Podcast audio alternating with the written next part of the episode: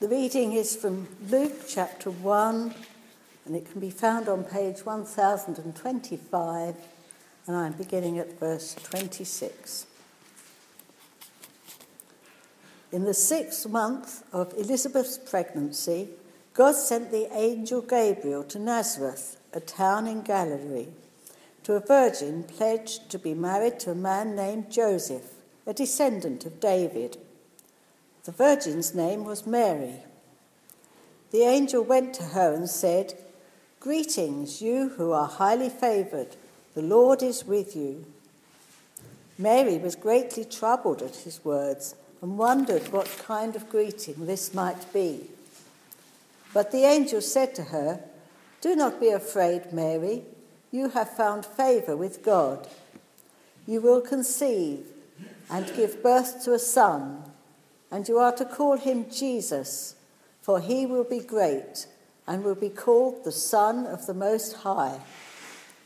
The Lord God will give him the throne of his father David and he will reign over Jacob's descendants forever. His kingdom will never end. How will this be? Mary asked the angel, since I am a virgin. The angel answered, The Holy Spirit will come on you, and the power of the Most High will overshadow you. So the Holy One to be born will be called the Son of God. Even Elizabeth, your relative, is going to have a child in her old age, and she who was said to be unable to conceive is in her sixth month. For no word from God will ever fail. I am the Lord's servant, Mary answered. May your word to me be fulfilled.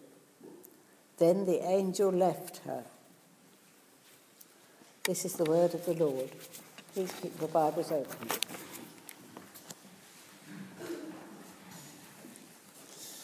Thank you, Shirley, very much indeed. Well, let me start with a very controversial question. What's the difference between us and uh, Roman Catholics? If I get this thing to. There we are. What's the difference? Now, it's a controversial question, and uh, possibly uh, the answer is in a picture. Uh, the simple answer is Mary. And if you look at the statue outside many Roman Catholic churches, you'll see uh, the difference immediately. Mary is very big, and Jesus is generally little. And so Catholics uh, pray to Mary. Uh, she's the one who's got the influence. It's like a little boy who uh, wants a bike for Christmas. So he writes a letter to Jesus I've been good for a year, give me a bike. Then his conscience pricks him, so he throws a letter, gets another one. Uh, Lord Jesus, I've been good for a week. Uh, give me a bike. His conscience digs him again, so he throws that away. He goes downstairs to the Christmas tree underneath, which is a crib scene, uh, little baby Jesus in the manger, uh, little plastic shepherds, everything around him. And he picks up the figure of Mary, goes up back into his room, puts it on his desk and starts with a new piece of paper Lord Jesus, if you ever want to see your mother again. now, yeah, yes, it's a joke, but makes a point that actually Jesus will do anything for Mary. And therefore, many Roman Catholics treat her as more important. So, in 1981, when Pope John Paul II was shot uh, he uh, was uh, seen carrying his rosary and praying to Mary as they took him in the ambulance. And the rosary itself is uh, said to be Mary's gift to the church, all about her. And uh, I used to say that every prayer to Mary is one less prayer to Jesus. But actually, it's more serious than that. Uh, every prayer to Mary uh, essentially makes her bigger than uh, Jesus. Uh, so, therefore, uh, if anyone prays to Mary, then um, that person isn't thinking Christianly. And so, verse 32 of Luke chapter 1, the angel Gabriel would remind us that he will be great. uh, talking of Jesus and says why. But this morning, uh, we're not knocking Roman Catholics, uh, we're knocking ourselves because uh, we swing to the other extreme and can be very negative about Mary. So all we say is uh, uh, what uh, she isn't. So um, she is not to be prayed to. She is not someone who's stayed a virgin all her life. And it all sounds negative, doesn't it? And uh, that's uh, not right either, uh, because the angel Gabriel would tell us that she is highly favored. He says that twice, verse 28 and in verse 30. And let me tell you, if the angel Gabriel says that she is highly favored, remember last week we found out that he is in the presence of God, he stands in the presence of God in verse 19, but therefore he ought to know what he's talking about.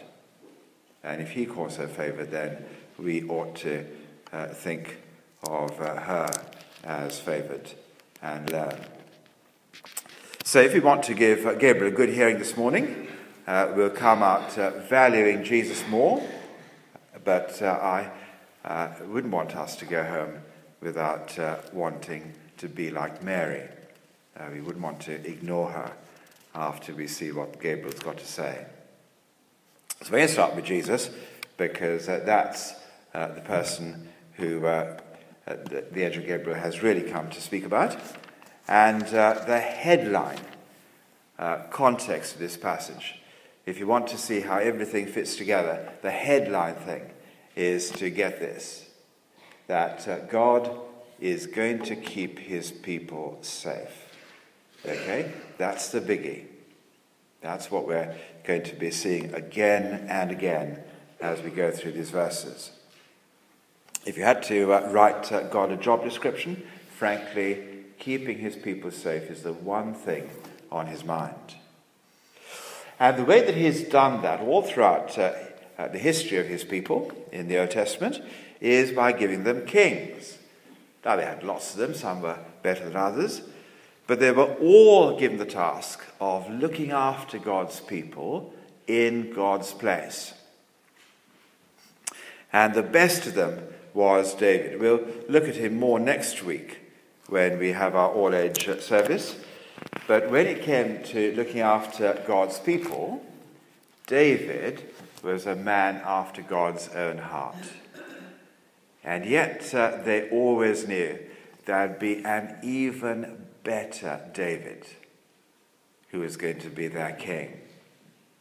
And the reason uh, to get excited about this uh, new David is because once he'd start becoming, uh, uh once he'd start uh, becoming a king, then he was never going to stop. Look at verse 33. Uh, he is going to reign over Jacob's descendants forever. I remember I introduced this service this morning saying that uh, Luke was writing to a man called Theophilus, showing that God's promises always come true. He's written a whole book for Theophilus to keep learning that and seeing that. Well, stand by Theophilus. Here's another one uh, about to happen. Because uh, this promise of uh, greater David uh, is going to come true, and it's going to come true because uh, Jesus is going to be Joseph's son, uh, son. And Joseph is the one who is linked with uh, David's line. And it's helpful for us who have grown up watching Christmas productions at school to realize that little Joseph hasn't got a walk on, walk off part. Because without Joseph, God is not a promise keeping God. He is that important. And as Joseph's son, Jesus will reign over the house of Jacob forever in a kingdom that will never end. And in the way that promises work, uh, once part one of a promise is achieved and Jesus arrives, that's a guarantee that uh, uh, the future is going to happen under his reign. He'll be the king forever. And that means that we now live with that future in sight.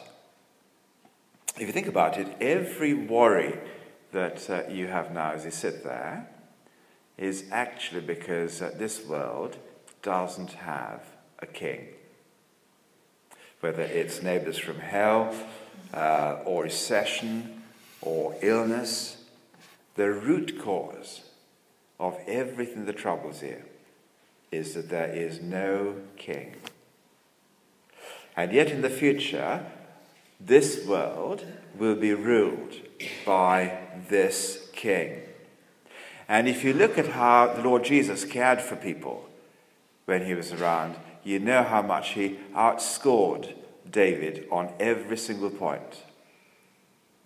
I was surprised this week. I discovered something like 24 food banks in Barking and Dagenham uh, because of the deprivation. Where you look at the Lord Jesus, and hungry people were fed to the point of leftovers. Every kind of opposition is removed, every kind of uh, sickness is healed. That's the kind of future that the Lord, uh, that, that, that Gabriel is talking about. And we'll see them more when we get to chapter 4 and we'll hear from Jesus himself. And if you understand how Jesus, therefore, rules the future, then Mary uh, isn't going to compete. It's all in his hands. And she won't uh, affect your future in any way at all. Don't expect her to. When Gabriel tells us that he is the king who will reign his world. No one will make a bigger difference than that. But Mary then asks a question in verse 34 that is brilliant because it opens uh, uh, the horizon even more for us to see a bigger view of Jesus. And in verse 34, uh, Mary asks, How will this be since I am a virgin? Now, at that point, you and I remember Zechariah last week, and we go, uh oh, this doesn't look good. She is not going to be speaking for a long time either. But actually, Mary's question is different. Mary's question is not about the physical impossibility of a virgin having a baby, but the moral impossibility of God allowing an unmarried girl to have a child. It'll compromise God's holiness if she was to have a baby with uh, Joseph. So it's a different question. Zachariah's question is, How can you do this? Because I'm old. Mary's question is, How can you do this? Because you are holy. See the difference? And Mary isn't uh, married uh, to Joseph. Uh, they're engaged in verse 27, and it's a far more serious uh, uh, engagement than most of our UK engagements that we're familiar with. It's almost a marriage. The families have got together. Uh, Joseph and Mary are already together in many ways. I guess the closest we'll get to this is an African traditional marriage it's almost, but not quite. And to have a physical relationship at this point, let alone a baby, was unthinkable, not even with that amount of commitment. It's unthinkable if you belong to a holy God. And so Gabriel uh, reassures uh, Mary, uh, Mary in verse 35 that Joseph won't be the physical father, but the Holy Spirit will come on you, and the power of the Most High will overshadow you.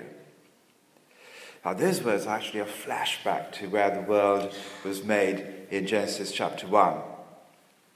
Uh, if you like, in the, uh, Genesis chapter 1, there was nothing in the womb of the world and then in Genesis chapter 1, verse 2, the Spirit of God was over the waters.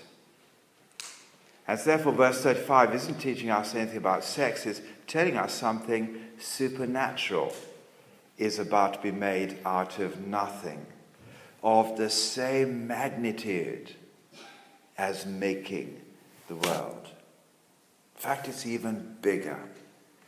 Because what God is going to do, just like He did in Genesis chapter 1, but in a much greater way, God is going to showcase the Trinity to show us what He's really like. So you can see here that uh, the Spirit of God is involved, the power of the Most High Father is present, and our world will finally be allowed to see God, not just His world, in His Son. So the world was made with one God working as three persons. And now we'll see that perfectly in the birth and life of the Lord Jesus. What an amazing uh, miracle uh, coming in. Uh, now we know the wry smile that crosses people's faces when we talk about a virgin birth.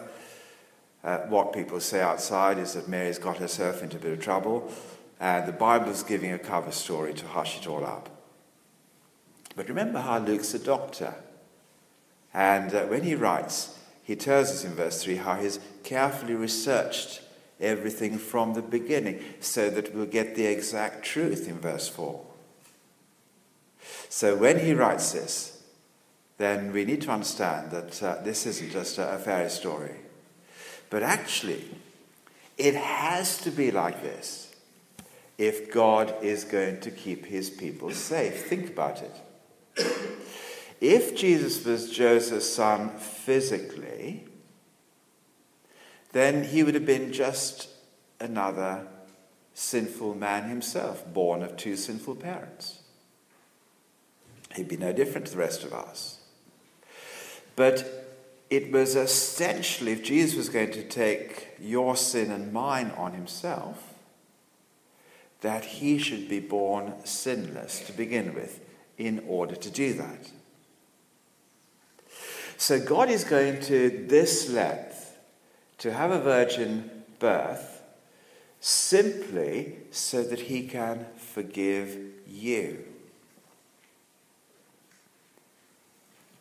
Now, when Gabriel says that uh, nothing uh, is uh, impossible for God, in verse 37, in our version it says, No word of God will fail.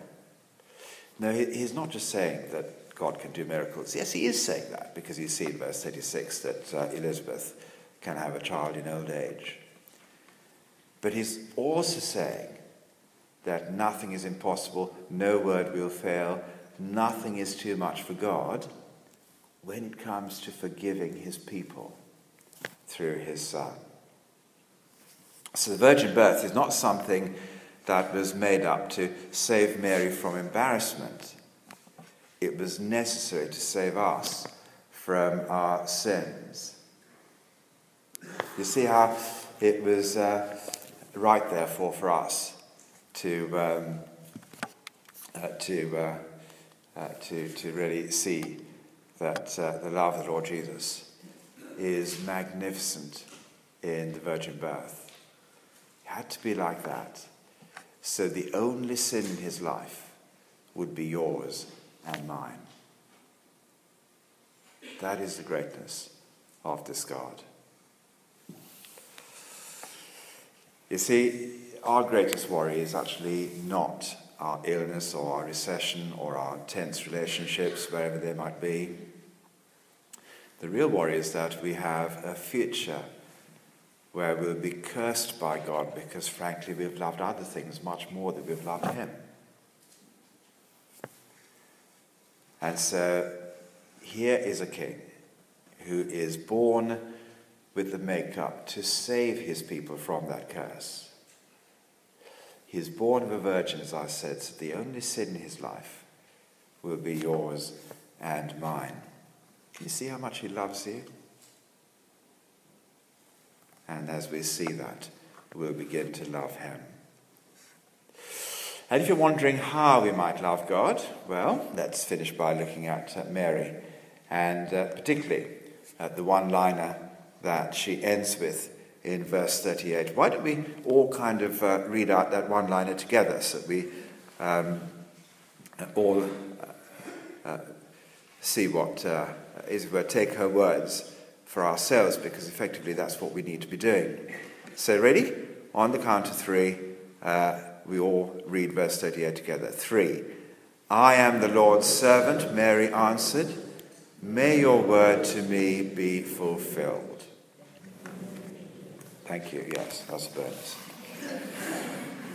Now, just learn three things, will you, from that? First, her motivation comes from knowing that she's favored. Now, it's easy, I think, to focus on the cost to Mary. And so we've got to, to be like Mary, being willing to, to pay the cost and the price. Well, yes, that's, that's, that's fair enough to say that. It is a costly thing. The stigma of her pregnancy wouldn't just simply last for nine months, it would last for her lifetime. Sex before marriage so compromised God's holiness that it was punishable by death in those days. Uh, the sentence was never carried out, but the law was still on the statute book.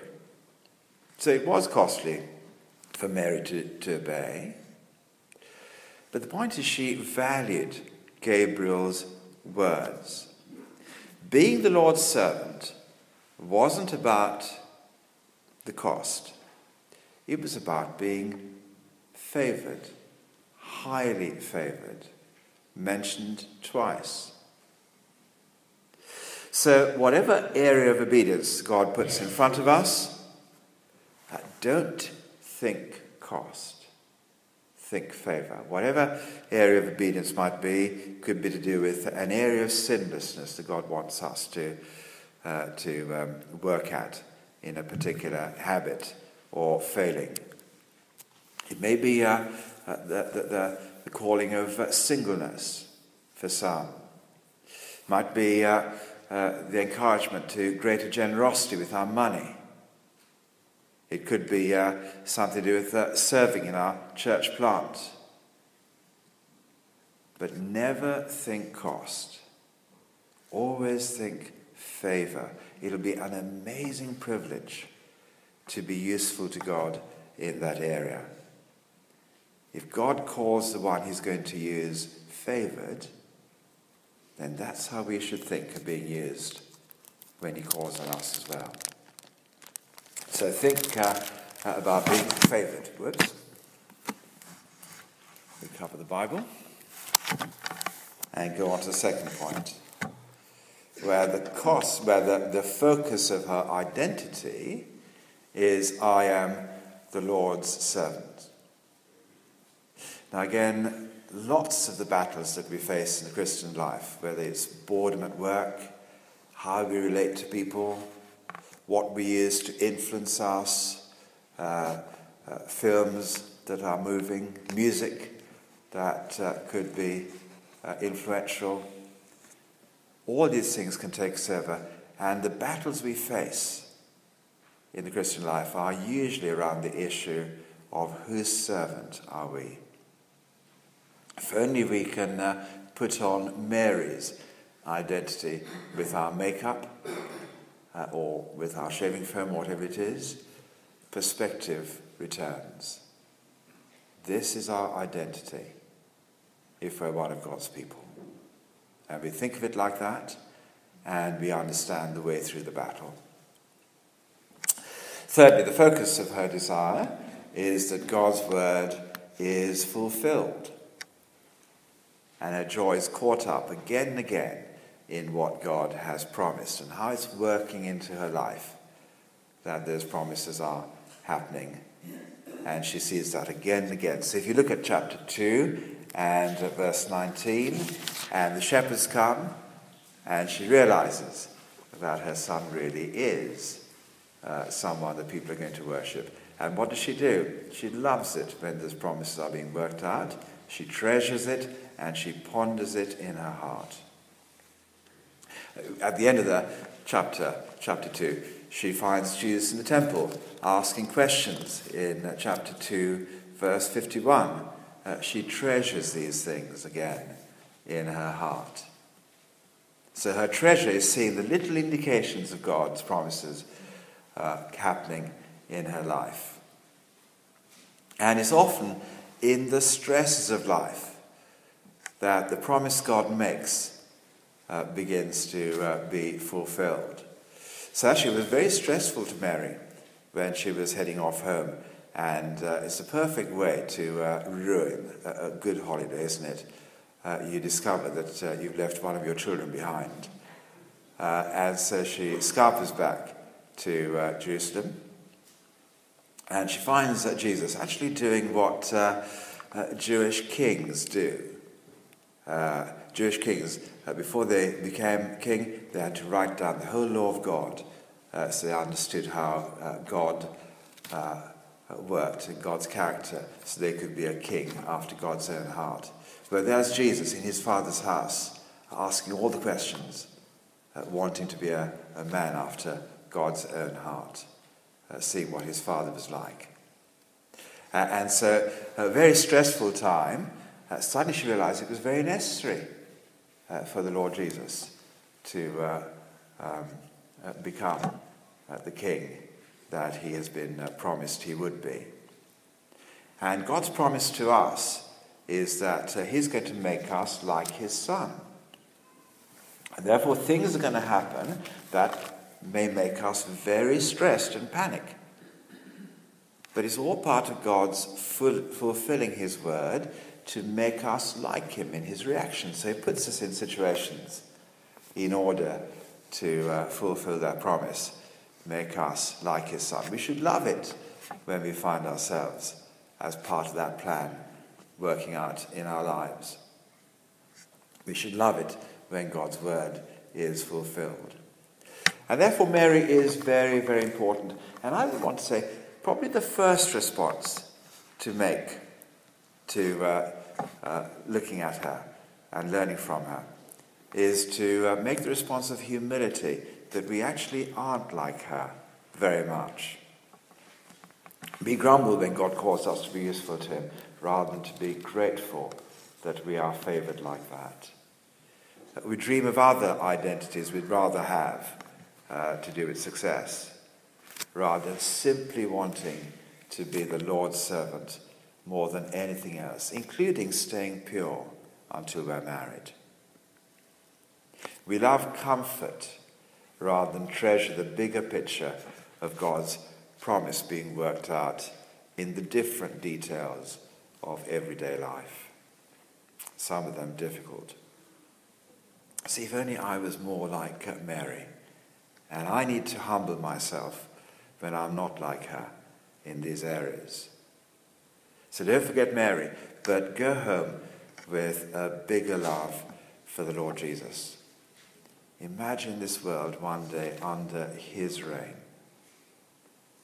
and apply that to the difficulties and uh, the uh, challenges that we'll face this week. Uh, praying, may your kingdom come and realize his amazing plan to be born a virgin just so that the only sin in his life would be yours and mine. Wouldn't you want to love someone who loves you? Well, we've got all the reason to do that with the Lord Jesus, uh, given who he uh, uh, will be and given the extent to which he's gone to serve us and to forgive us. So let's pray that God will help us to love him. And let's keep a moment of silence while you speak to God in reply to what he said to you in his word. Let's keep a moment of quiet and then I'll pray.